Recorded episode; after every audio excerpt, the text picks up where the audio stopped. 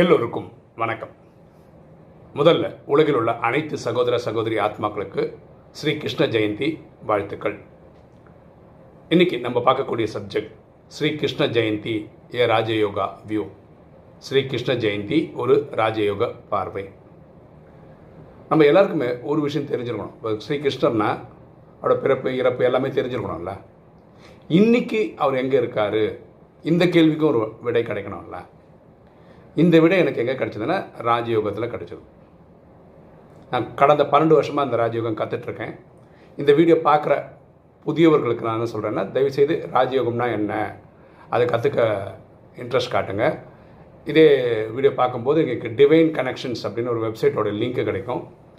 அந்த வெப்சைட்டுக்குள்ளே போனீங்கன்னா ராஜயோகத்தோட seven days course அது வந்து ஆடியோவாகவும் வீடியோவாகவும் இருக்குது நீங்கள் அதை ஃபுல்லாக கேட்டு அதுக்கப்புறம் ஒரு முடிவுக்கு வர மாதிரி தாழ்மையுடன் கேட்டுக்கிறேன்.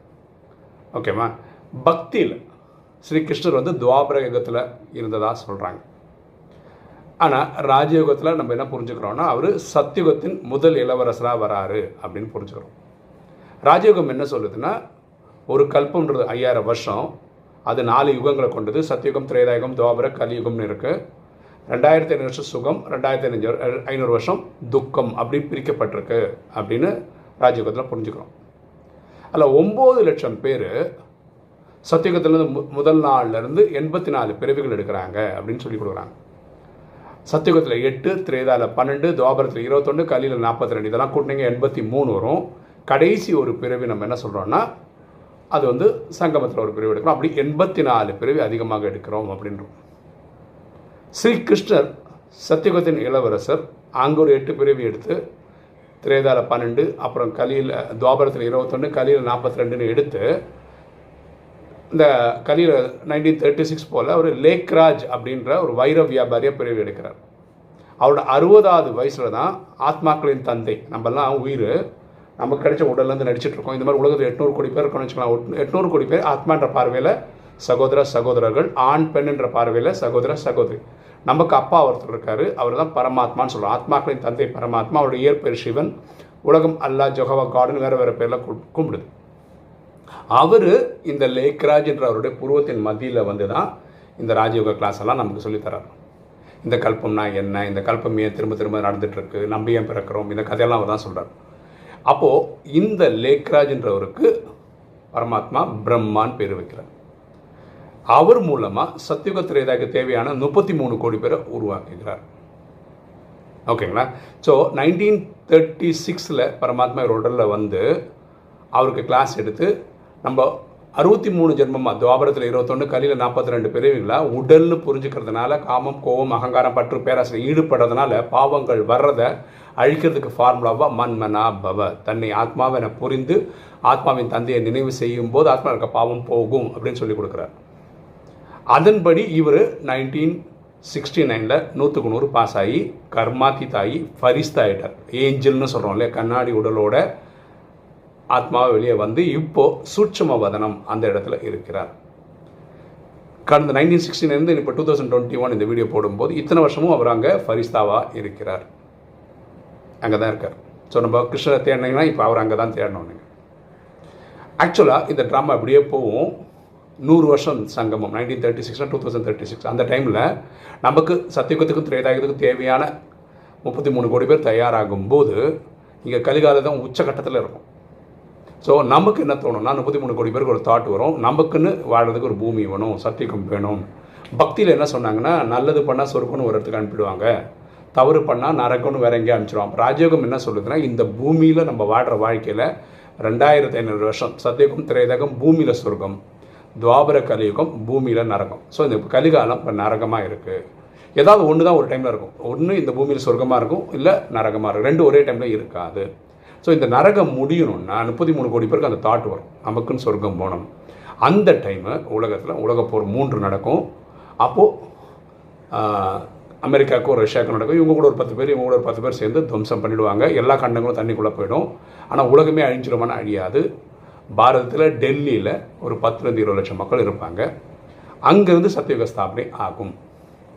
அந்த வினாசம் ஆகுது பார்த்தீங்களா அதுதான் பைபிள் என்ன சொல்லுதுன்னா ஜட்ஜ்மெண்ட் டேன்னு சொல்லுது. அன்னைக்கு இறைவன் ஏன்னா பைபிள் சொல்கிறதும் அவங்க சொல்கிற காடுன்றதும் இவர் தான் வேறு யாரும் கிடையாது. அல்லாஹ் அப்படின்னு இஸ்லாமியர்கள் சொல்கிறதும் இவர் தான் ஸோ பரமாத்மாவை தான் நம்ம வேறு வேறு பேரில் கூப்பிட்றோம். ஸோ அன்னைக்கு இன்னைக்கு ஜட்ஜ்மெண்ட் டே அன்னைக்கு நம்ம எல்லாருமே கொசு கூட்டம் மாதிரி ninety nine point nine nine percent of பாப்புலேஷனை பரமாத்மா வீட்டுக்கு கூட்டிட்டு நம்ம ஆத்மாக்களின் வீடு சாந்தி தாமம்னு சொல்கிறோம் அங்கே கூட்டிகிட்டு போயிடுவார்.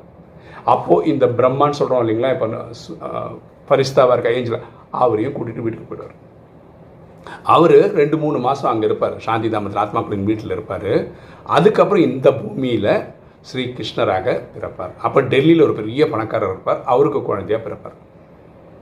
அதுக்கப்புறம் அவர் வளருவார். அவர் ரெண்டு மூணு மாதத்துக்கு ரெண்டு மூணு வருஷத்துக்கு அப்புறம் ராதை பக்கத்து ஊர் ராஜாவுக்கு குழந்தையாக பிறப்பாங்க. இவங்களும் வளருவாங்க. இவங்களுக்கு திருமணம் ஆகிற நாளில் தான் சத்தியுகத்தின் முதல் நாள். அடுத்த அடுத்த கல்பம் ஸ்டார்ட் ஆகுறது. அப்போ கிருஷ்ணனுக்கு பேர் வந்து நாராயணன் ஆகிடும் ராதிக்கு பேர் லக்ஷ்மின்னு ஆகிடும் இந்த லக்ஷ்மி நாராயணன் ஆட்சி நடத்துறது தான் சத்தியுகத்தினுடைய ஆட்சி. இவ்வளோ கதை நமக்கு எப்படி தெரியுதுன்னா ராஜயோகம் கற்றுக்கிறதுனால தெரியுது. ஆனால் பக்தியில் வேறு மாதிரிலாம் சொல்லிட்டாங்க. துவாபரகத்தில் வராரு. துவாபரகத்தில் தான் அவர் அந்த மகாபாரத யுத்தம் நடந்தது இப்படிலாம் கதைகளை சொல்லிட்டாங்க. ஆனால் உண்மையான விஷயத்தை தான்.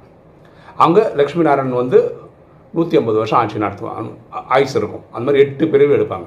லக்ஷ்மி நாராயணன் ஒன்று லக்ஷ்மி நாராயணன் ரெண்டு அப்படி. திரேதாயுகத்தில் வந்து பன்னெண்டு பிரிவு இருக்குது இல்லையா? அதனால் அது வந்து ஆவரேஜ் லைஃப் வந்து நூறு வயசு இருக்கும். அங்கே ராமர் சீதை ராமர் சீதை ஒன்று ராமர் சீதை ரெண்டுன்னு சொல்லி பன்னிரெண்டு ராமர் சீதைகள் ஆட்சி பண்ணுவாங்க. இப்படி தான் ஸோ இவர் வந்து அங்கே கிருஷ்ணராக எடுக்கிறார். பாக்கி ஏழு பிரிவு என்ன எடுக்கிறார் நமக்கு தெரியாது. திரேதாயுகத்தில் வரும் ராமர் சீதையா இவரே தான் வராரு.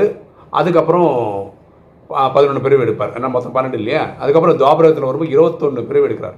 துவாபரகத்தில் தான் விக்ரமாதித்ய ராஜாவாக பிறக்கிறார். அங்கே வந்து சோமநாத் கோயிலில் சிவனுக்கு வைரத்தில் லிங்கம் வச்சு பக்தியை ஸ்டார்ட் பண்ணுறார் அதுக்கப்புறம் அங்கே பிறவிகள் எடுக்கிறார். அப்புறம் கலிகாலத்தில் நாற்பத்தி ரெண்டு பிரிவு எடுக்கிறார். கலிகாலத்தோட கடைசி பிறவி தான் இந்த லேக்ராஜ்ன்ற பிரிவு. இந்த பிரி இப்படி ரொட்டேஷன் ஆகிட்டே இருக்கும். எல்லா கல்பமும் நடந்துட்டு நம்ம ஏன் இன்றைக்கி இந்த வீடியோ போடுறோம்னா நம்ம கிருஷ்ண ஜெயந்தி கொண்டாடுறோம். ஆனால் அந்த கிருஷ்ணனை பற்றின கதை ஃபுல்லாக தெரியணும் இல்லையா? ஸோ இது வந்து புதியவர்களுக்கு வந்து ரொம்ப புதுசாக இருக்கும். என்னடா இது புதுசாக நம்ம எங்கேயுமே கேள்விப்பட்டது இல்லையே அப்படின்னு. இந்த ராஜயோகத்தினுடைய பார்வை இதுதான். ஸோ எனக்கு ராஜயோகம் ஒரு வாட்டி கற்றுக்கணும் அதுக்கப்புறம் இறைவனை கனெக்ட் பண்ணி பார்க்கணும். உங்களுக்கு இறைவனோட கனெக்ஷன் வருதான்னு பாருங்கள் அப்போ உங்களுக்கு இதெல்லாம் நம்பிக்கை ஏற்படும். நான் கடந்த பன்னெண்டு வருஷமாக இதை ஃபாலோ பண்ணிகிட்ருக்கேன் ரொம்ப சிறப்பாக இருக்குது அதனால தான் நான் ஆர்வத்தில் அஞ்சு வருஷமாக யூடியூப்பில் வீடியோலாம் போட்டுட்ருக்கோம். இந்த க விஷயங்களெல்லாம் சொல்கிறோம் மீண்டும் ஒரு முறை உலகில் உள்ள அனைத்து சகோதர சகோதரி ஆத்மாக்களுக்கு ஸ்ரீகிருஷ்ண ஜெயந்தி வாழ்த்துக்கள். ஓகே இன்னைக்கு வீடியோ உங்களுக்கு பிடிச்சிருக்கோம்னு நினைக்கிறேன். லைக் பண்ணுங்கள் சப்ஸ்கிரைப் பண்ணுங்கள் ஃப்ரெண்ட்ஸ் சொல்லுங்கள் ஷேர் பண்ணுங்கள் கமெண்ட்ஸ் போடுங்கள் தேங்க்யூ